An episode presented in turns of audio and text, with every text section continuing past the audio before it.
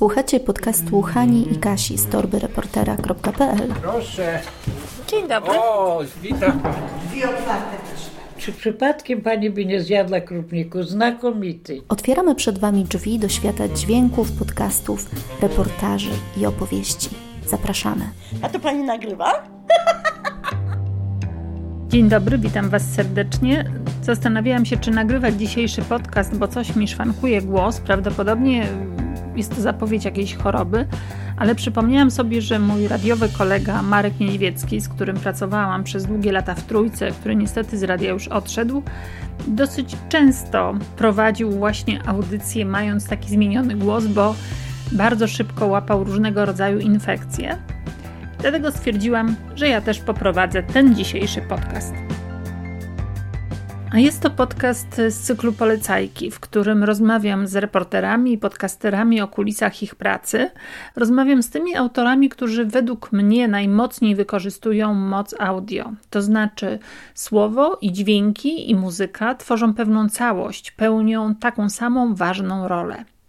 Dlatego, że ja na co dzień wspólnie z Katarzyną Błaszczyk pracuję w studiu reportażu i dokumentu, w radiu i tworzymy radiowe reportaże. Nam po prostu nie wystarcza zwyczajna rozmowa, zwykła rozmowa. My chcemy zabierać swoich słuchaczy w świat, w którym żyją bohaterowie naszych opowieści. W radiu ten świat czarujemy, wyczarowujemy właśnie za pomocą takich środków radiowego wyrazu jak słowo, dźwięk, muzyka to trochę może zbyt brzmi teoretycznie i niezrozumiale dla osób, które na co dzień nie wchodzą aż tak głęboko w tematykę audio. Dlatego te dzisiejsze rozmowy w tym podcaście z autorami być może pomogą w zrozumieniu tych pojęć. Polecajki to tak naprawdę live, który prowadzę no mniej więcej raz na miesiąc na Facebooku Torby Reportera i Podcastera. I jeżeli zdrowie mi dopisze, to już w najbliższą środę zapraszam na takiego live'a.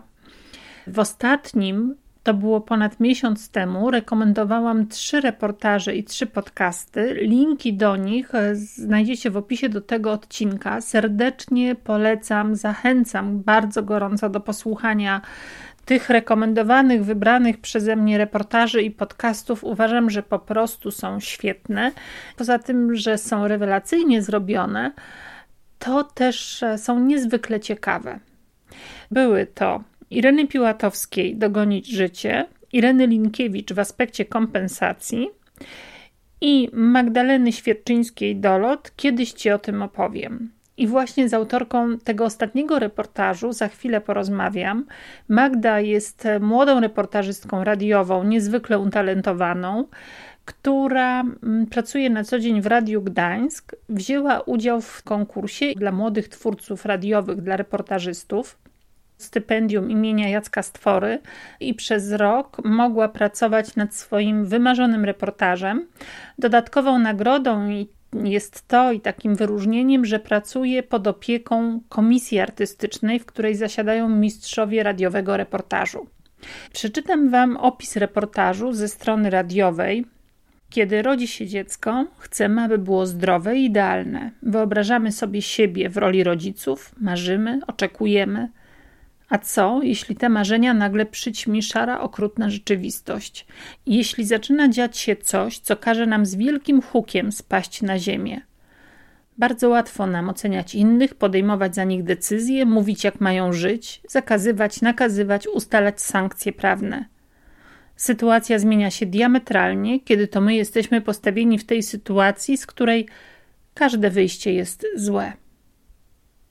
Być może już z opisu domyślacie się, o czym może być ten reportaż, bo pomimo, że powstał parę ładnych miesięcy temu, to wpisuje się doskonale w to, co dzieje się obecnie w Polsce. Bohaterka reportażu Magdy Świerczyńskiej Dolot dowiaduje się, że może urodzić chore dziecko. Co ma zrobić? Co ma myśleć? Jak zaufać losowi? Posłuchajmy fragmentu tego reportażu. Proszę zabijanych jest teraz najwięcej dzieci z zespołem Downa. Jestem matką dziecka z zespołem Downa i zapewniam Was, to niecierpienie, to miłość. Dlaczego mnie to spotka? Dlaczego to przeznaczenie? Dlaczego ja? To zły sen. Co ja takiego zrobiłam. Z pierwszym dzieckiem wszystko jest w porządku. Strasznie się boję. Co my powiemy Kornelce? Co my powiemy Kornelce? Halo Majo, jesteś tam? I co? Coś powiedziała? Słyszałaś coś? Słyszałam. Chciałabym coś z tobą rysować. Ale na pewno jest malutka też. Aż takiej wielkości. Jak takie wielkie jabłko. Zabawkowe. Albo jak taki mały dinozaur. Taki. Jak sobie myślałaś o tym reportażu, czy już wiedziałaś, jaka będzie forma? Jak, jak przebiegało to myślenie nad reportażem? Tak jak nigdy y, nie myślę w kategoriach, co znajdzie się na początku, jaka scena, a jaka na końcu, tak tutaj, znając już tak naprawdę końcówkę tego reportażu, więc y, zaczęłam od początku. Wiedziałam dokładnie, jaką chcę scenę otworzyć ten reportaż i jaką klamrą go zamknąć. E, poszczególne sceny i ludzi, no to też to było w głowie. Tak naprawdę dosyć szybko, jak już pojawił się pomysł, jak ja już ten pomysł sobie w głowie przepracowałam, że faktycznie chcę mikrofon na parę miesięcy do naszego domu wpuścić i chcę opowiedzieć tę historię i rodzina się też zgodziła to dużo czasu mi nie zajęło e, jakby układanie poszczególnych scen, bo Najpierw to właśnie jest ta scena otwarcia, ale później mniej więcej dzieje się to wszystko chronologicznie, oczywiście ze zwrotami akcji i, i punktem kulminacyjnym, tak jak to powinno być w reportażu. Natomiast, no właśnie mówię, tak, taka praca była dosyć e, przemyślana, naprawdę. Jestem dumna z tego, że właściwie po raz pierwszy dzięki stypendium Jacka Sfory mogłam mieć czas i przestrzeń na to, żeby reportaż od początku do końca przemyśleć i opowiedzieć go tak, jak, jak ja naprawdę chcę go opowiedzieć. To było fantastyczne. Na co była nagrywana całość? Na jaki magnetofon? Na Zoom. Właśnie na Zoom, e, na który teraz nagrywam, ale na Zoom ten H2N, ale też e, Zoom szóstkę miałam. Nie wiem dokładnie, jak on tam w tej takiej nomenklaturze, w sensie jak, jak, do, jak dokładnie się ten model nazywa, natomiast on ma sześć mikrofonów. Ja sobie na nim też ćwiczyłam. Potem okazało się, że jednak do takich scen, mm, jeżeli mamy warsztatowo podchodzić do takich scen w domu, gdzie różne rzeczy dzieją się na pięciu planach tak naprawdę, bo ktoś jest w kuchni, ktoś jest w pokoju, ktoś jest w łazience. My mamy małe mieszkanie, więc e, też mieliśmy ułatwione zadanie. E, natomiast no, no, ten Zoom szóstka aż tak do końca się nie sprawdził. Jednak później zaczęłam pracować znowu na, na H2N, który po prostu idealnie ściąga dźwięk. To był wewnętrzny mikrofon, tak? Tak, tak, dosłownie wewnętrzny mikrofon, bez żadnego dynamika podłączonego, więc wewnętrzny stereo, nawet te rozmowy takie E, te moje takie e, zwierzenia były nagrywane oczywiście w pokoju, w którym nie było żadnego tam echa i, i jakiegoś właśnie pogłosu, ale były nagrywane tylko i wyłącznie na, na tego Zooma, co też fajnie wyszło. Oczywiście później w pracy realizatorskiej ten dźwięk został wy, wygładzony, prawda? No, jak pracujemy z realizatorem, no to mamy różne e, pola manewru, takie dosyć szerokie, więc został wygładzony, natomiast nie było tam jakichś, nie wiem, właśnie takich rzeczy, które by bardzo przeszkadzały w jakości dźwięku. Właściwie był to po prostu dobry dźwięk, także Zuma jak najbardziej polecam. Teraz takie bardzo naiwne pytanie, ale muszę je zadać. Mogłaś to wszystko po prostu nagrać o wiele prościej. To znaczy usiąść przed mikrofonem, opowiedzieć swoją historię. No, ewentualnie mogłaś zrobić tak, że jeszcze przeprowadzić wywiad z mężem, lekarzem, córką, znajomą, poprzeplatać to muzyką i już. Dlaczego nie? No nie, no ja, ja potrzebowałam życia. Zresztą reportaż jest kawałkiem życia i takie nagrania w studiu, sterylne, bez żadnego takiego, może nie powiem echa, ale tej atmosfery.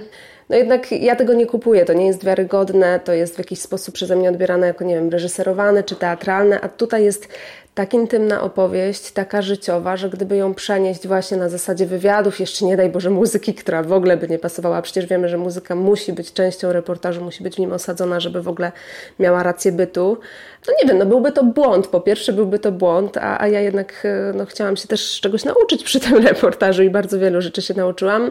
Też pójście na łatwiznę to by było, a poza tym nie wiem, czy tak by to zagrało w uszach słuchaczy, gdyby to była właśnie formuła wywiadu, gdybyśmy sobie rozmawiali. Poza tym jeszcze jedna jest rzecz taka, że ja bardzo długo myślałam o tym, jak rozmawiać z moim mężem, jak w ogóle jego otworzyć i próbowaliśmy na początku, tak jak mówisz, usiąść, wziąć tego Zooma i pogadać po prostu pogadać o tym, co przeszliśmy, o tym, co nam gdzieś tam właśnie, e, z czym mieliśmy problem. I to nie wychodziło, bo Michał za każdym razem, jak patrzył mi w oczy, to po prostu się totalnie blokował. Ja tak samo, ja się czułam jak dziennikarka w tym wszystkim, a przecież nie do końca była taka moja rola. No i to totalnie nie wyszło, i wtedy e, użyłam takiego zabiegu, jak e, no, poprosiłam koleżankę, żeby Michała nagrała, koleżankę też dziennikarkę, ale wiedziałam, że on jej powie więcej niż mi by powiedział, mimo że ja to wszystko wiem. Bardzo często tak jest, że zresztą my jako reportażyści wiemy to najlepiej, że ludzie obcym osobom powiedzą więcej niż e, choćby swojej rodzinie na przykład, albo czasami najbliższej osobie. Ile miałaś nagrań? Ile godzin? To było około 40-45 godzin e, nagrań takich, które wyszły, bo, bo było też takich dużo prób na początku, właśnie gdzie ja sprawdzałam ten sprzęt, jeden, drugi Zoom, gdzie tam chodziłam. Natomiast tak, tak de facto to było takich scen w domu właśnie e, plus te nagrania, czy lekarzy, czy, czy mojej mamy, czy męża, no to było ponad 40 E, godzin. Tylko, że ja mm, opisywałam sobie na bieżąco te dźwięki, żeby później na etapie montażu też się nie gubić. To jest bardzo ważne.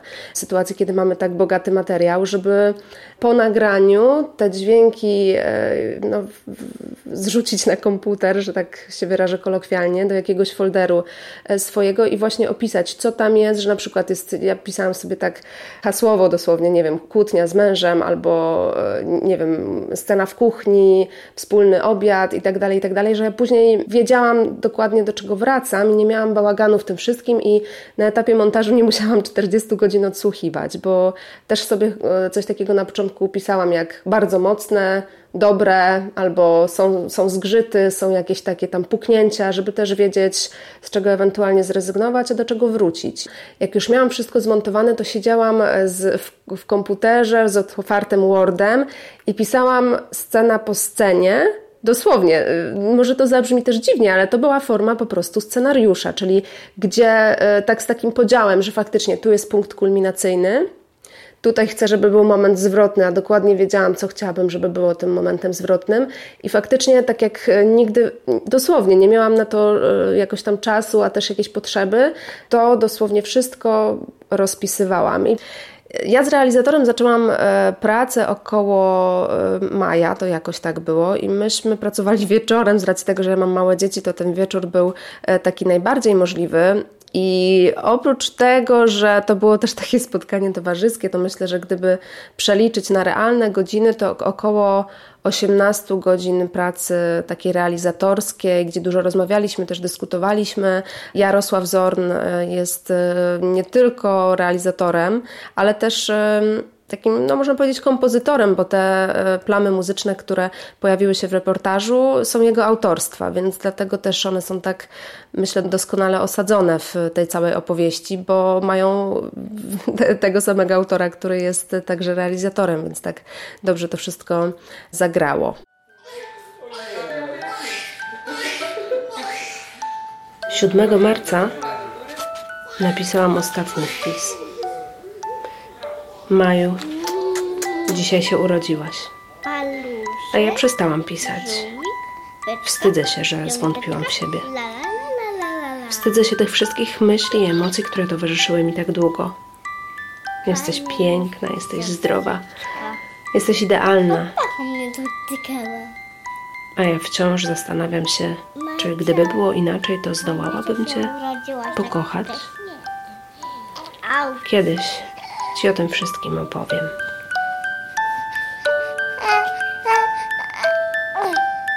Majusiu, jaka ty jesteś fajna.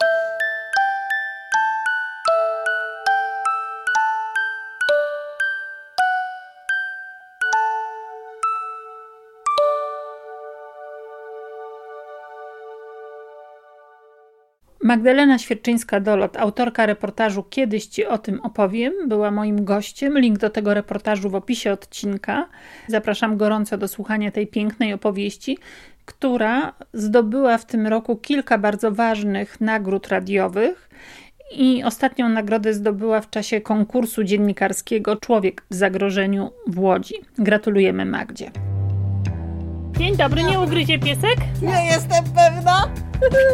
Słuchacie podcastu Torby Reportera i Podcastera. Jeszcze coś Pani chciała zapytać? Nie, nie, nie, nie. A teraz moje polecajki dotyczące podcastów. Podcastów w formie reportaży jeszcze jest naprawdę mało, bo reportaże w Polsce przygotowują głównie dziennikarze radiowi, którzy się zawodowo tym zajmują. Natomiast podcasty, jak wiadomo, przygotowują także osoby, które to robią hobbystycznie.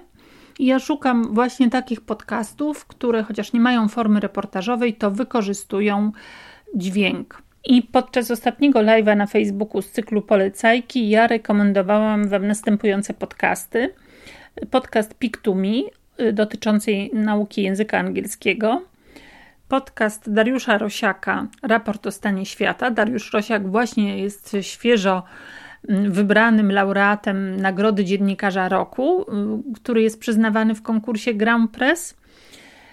I rekomendowałam podcast księdza Mariusza Sokołowskiego Mapa.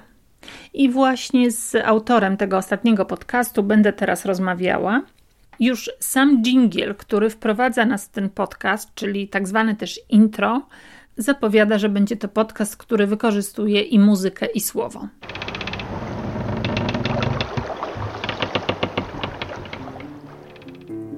Szczęść Boże! Dzień dobry, ksiądz Mariusz Sokołowski. Wyruszam w podróż. Płyną Państwo ze mną? Tak? Doskonale. Zapraszam na pokład. No to płyńmy. Niech nas fale niosą po mapie.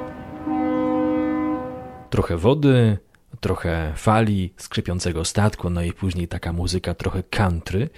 E, dlaczego ten statek? No bo pływamy, jesteśmy na mapie, idziemy, pływamy po morzach i oceanach ludzkich życiorysów. Ja sam jestem z wykształcenia marynarzem, więc woda jest mi bardzo, bardzo bliska, stąd te dźwięki wody, statku, skrzypienia. No i to takie country, taka podróż w jakieś nieznane, egzotyczne miejsca, bo tak rzeczywiście też e, będzie. E, kim jestem? Jestem księdzem. Od 15 lat nazywam się, już wiecie, Mariusz Sokołowski. Jestem ze Zgromadzenia Księży Chrystusowców i mam obecnie takie zadania duszpasterza Polonii w Australii. Właśnie z tego miejsca Państwa pozdrawiam. Z przyszłości jestem 8 godzin do przodu.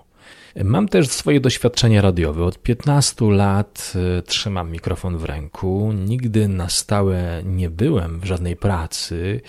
Nie byłem, że tak powiem, przyklejony do żadnego studia, do żadnej rozgłośni radiowej w Polsce, ale współpracowałem, jak dobrze pamiętam, z dziewięcioma ośmioma, dziewięcioma e, stacjami radiowymi, gdzie raz po raz coś tam nagrywałem, coś tam robiłem, czytałem książki, byłem lektorem, czytałem reklamy, ale też robiłem różne audycje, różne korespondencje przesyłałem, a nawet ostatnio kilka zrobiłem reportaży i to jest moje takie nowe odkrycie, mój nowy konik, w czym się zakochałem i co bardzo, bardzo lubię. Najpierw słuchać, czego lubię słuchać i co sam też powoli tworzę. Jeszcze może nie jest to takie idealne, ale słucham najlepszych reportażystów, reportażystek z Polski, z różnych stacji, przede wszystkim z jedynki, z studia dokumentu i reportażu Polskiego Radia, mm, ale nie tylko.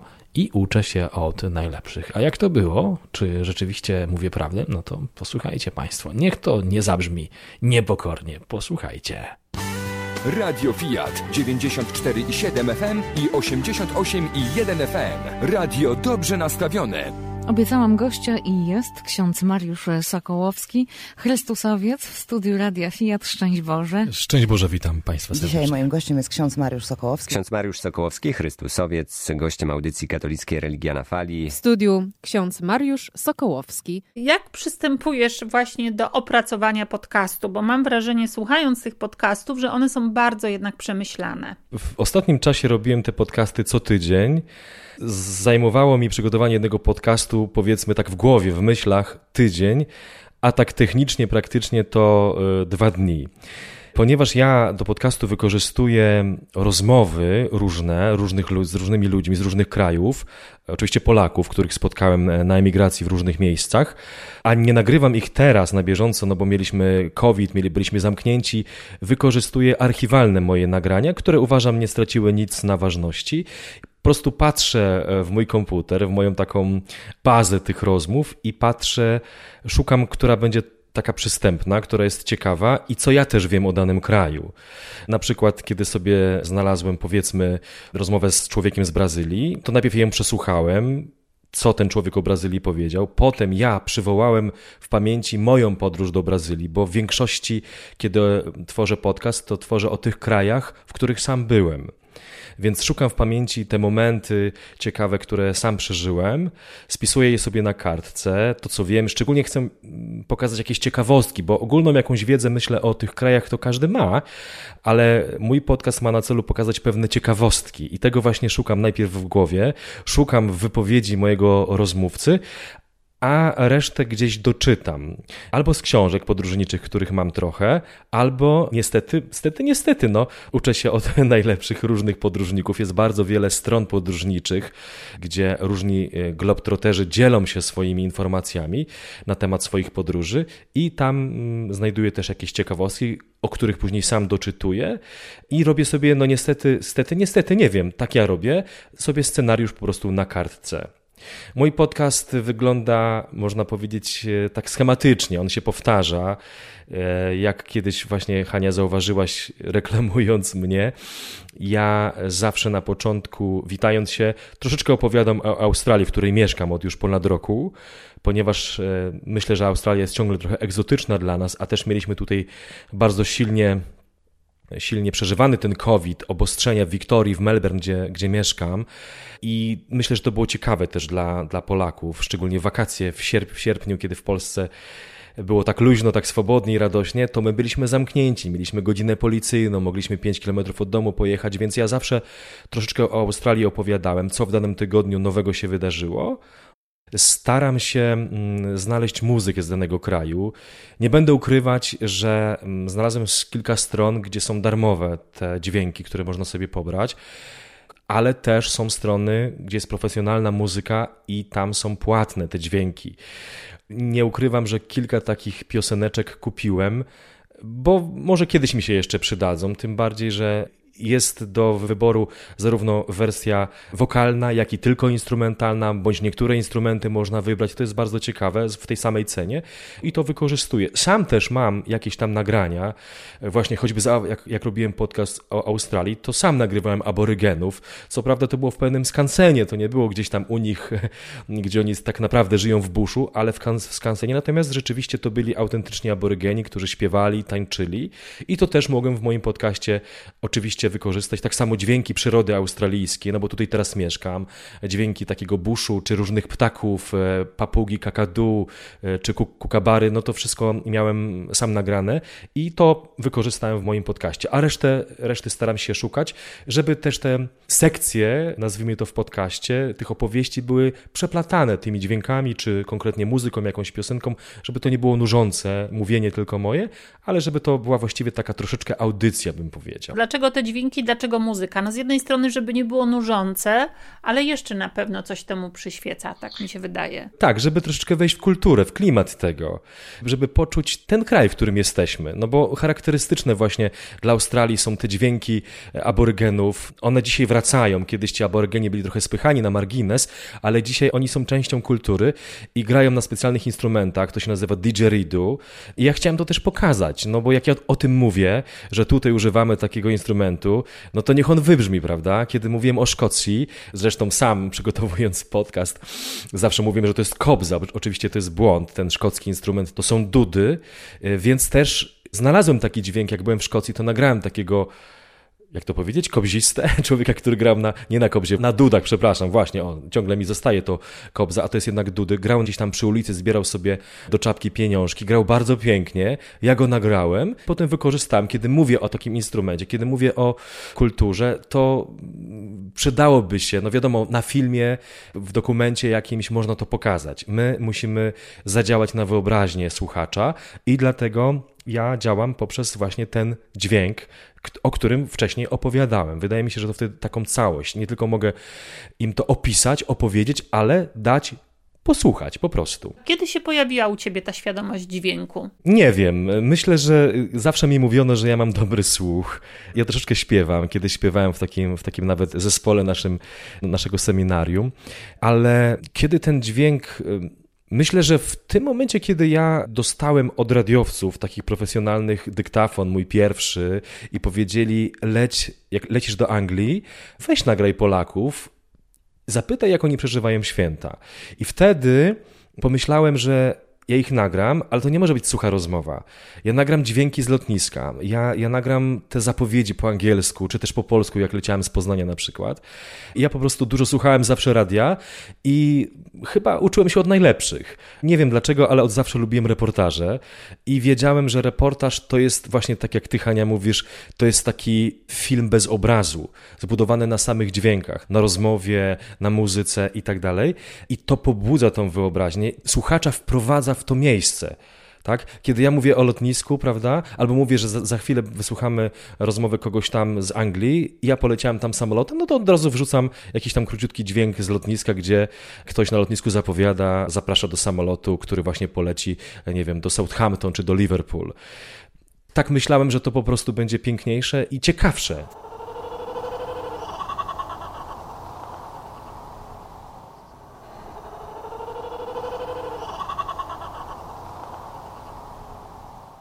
Albo papugi kakadu, białe papugi z takim żółtym grzebieniem. Na początku, kiedy się je spotyka, pierwszy raz robią wrażenie, wow, jakich jest dużo. Potrafią jak szyszki na drzewie siedzieć. Niestety, kiedy jest ich tak dużo, jak zaczynają skrzeczeć, bo to nie jest śpiew, aż uszy bolą. Nie jest to przyjemne, proszę Państwa. My mamy w Australii, w jednej naszej parafii, w Brisbane, taką papugę oswojoną. Koki, albo kokunia. Ona ma już 60 lat nie lata, czy ją przywieźli marynarze, czy ją przywieźli misjonarze z innego kraju, nie wiemy. Ona nawet mówi. Nagrałem Państwu próbę zagadania tejże papugi w Brisbane z jej opiekunem, panem Rysiem.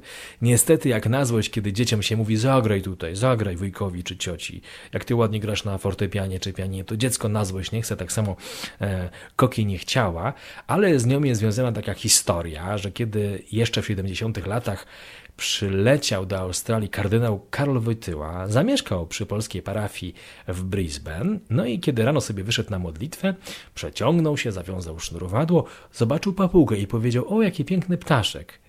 Koki, nauczona najwyraźniej przez tamtych brzydkiego słowa, brzydko odezwała się do Karola Wojtyły, nie godzi się, żebym powtarzał, jakie słowo e, powiedziała. I potem, kiedy Karol Wojtyła przyjechał do Australii, przyleciał już jako papież. No, nie był na polskiej parafii, ale spotkał się z polskimi księżmi, miał w pamięci wydarzenie z Brisbane z polskiej parafii i miał zapytać, czy to ptaszystko jeszcze żyje? A Koki żyje. Także do dzisiaj.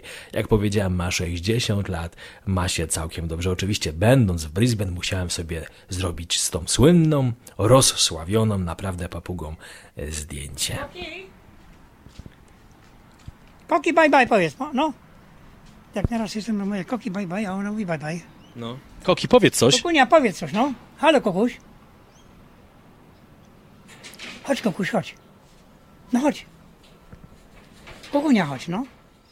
Twój podcast nie jest e, przynajmniej na razie podcastem komercyjnym poza frajdą chyba nic nie, z tego więcej nie, nie tak, masz, prawda? Tak. Ja zawsze chciałem, miałem jakieś takie marzenie e, mieć audycję w radiu. Miałem gdzieś tam propozycję trzykrotnie pracy w radiu, ale no właśnie, moi przełożeni nie zgadzali się na to, no i ja muszę być tutaj posłuszny nie miałem takiej możliwości, a pandemia spowodowała to, że jakoś tam odkryłem podcasty, bo, bo nie znałem ich wcześniej rzeczywiście i zobaczyłem, że mogę sobie robić sam audycję i ją wrzucać do internetu.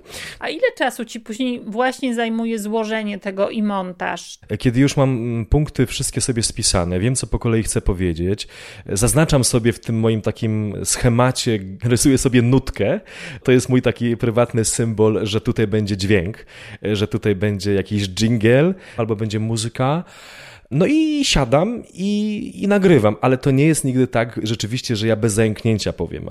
Albo się pomylę, albo się zachrztuszę, albo stwierdzę, nie, to było głupie, nie, nie, nie, to, muszę to zmienić. Samo moje mówienie to jest około pół godziny. Najwięcej czasu zajmuje mi jednak przygotowanie. Wyszukanie tych ciekawostek, pomyślenie, co będzie naprawdę takie interesujące, jak to później opowiedzieć też, jakich słów użyć, może czasami jakieś ciekawe słowo też znaleźć, które będzie nowe dla słuchaczy. To mi nawet kilka godzin zajmuje, ale to nie jest tak, że jednego dnia siadam, dzisiaj czwartek, to ja dzisiaj tylko podcastem się zajmuję. Nie, ja o tym myślę sobie cały tydzień, tak? Gdzieś tam chodzę, coś sobie przeczytam, coś sobie obejrzę. Samo nagranie około pół godziny, no ale później montaż. Najpierw to moje gadanie, że tak powiem, wrzucam do obróbki, wycinam wszystkie błędy e, sobie i później do innego programu wrzucam tą moją rozmowę i później po kolei dokładam kolejne elementy, czyli te dźwięki, tą muzyczkę i na koniec rozmowę. Rozmowę mam już przygotowane, bo one kiedyś były emitowane w radiu. Ja po prostu mam już gotowe, to, gotowe te rozmowy, więc tutaj nie ma problemu i, i je tylko do tego całego dźwięku, do tego podcastu doklejam.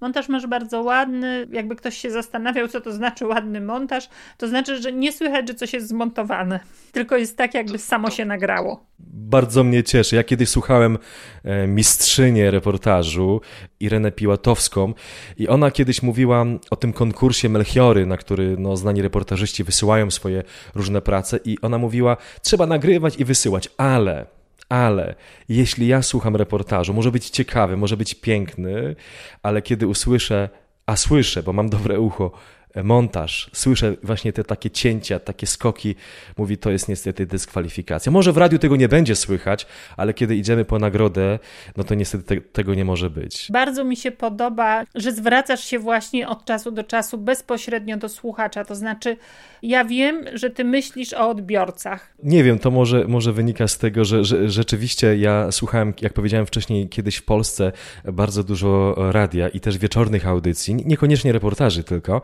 no i ci prowadzący pasmo wieczorne czy też nocne, no oni właśnie tak się zwracali, tak? Drodzy Państwo, mamy właśnie trzecią w nocy, no nie aż tak późno nie słuchałem, teraz wymyślam, ale temperatura za oknem taka a taka, teraz przed Państwem jeszcze taka będzie audycja, potem taka, no po prostu on mówił do mnie. A też posłuchałem i tutaj mogę podpowiedzieć znanego bardzo, zresztą o pięknym głosie radiowym dziennikarza radiowej Trójki, niestety się z Trójką rozstał, jak, jak ostatnio wielu, co jest moim bólem i smutkiem, ale poprowadził podcast pan Dariusz Bugalski. I on też tak mówi właśnie, opisuje gdzie siedzi. Mówi, proszę Państwa, ja dla Państwa dzisiaj tutaj wysprzątałem biurko. No, ktoś powiedział, kogo to obchodzi, prawda? Ale to jest fantastyczne. Tutaj przygotowałem sobie wszystko na kartce, mam kawę i teraz będę z Państwem rozmawiać, prawda? To jest fantastyczne i ten styl mi się bardzo podoba. Ja go, ja go jakoś przejąłem i jakoś to chyba wychodzi. No to płyńmy. Niech nas fale niosą po mapie. Czy jesteście Państwo po drugiej stronie? Bardzo się cieszę. To znaczy, że wyruszyliśmy. Cumy rzucone i wyruszamy na naszą podróż w nasz rejs. Czekamy zatem na następny podcast księdza Mariusza Sokołowskiego, Mapa, a ja wszystkim ten podcast bardzo gorąco polecam. Już w najbliższą środę, jeśli zdrowie mi dopisze, to na Facebooku Torby Reportera i Podcastera kolejny live, kiedy polecę, rekomenduję trzy reportaże i trzy podcasty. Ten live będzie także transmitowany w grupie, do której serdecznie Was zapraszam, wspólnie z Katarzyną Błaszczyk. Grupa nazywa się Podcast dla firm i freelancerów. Dzielimy się w niej naszym radiowym doświadczeniem, ale robią to także członkowie naszej grupy, którzy w większości są albo podcasterami, albo zawodowymi dziennikarzami radiowymi.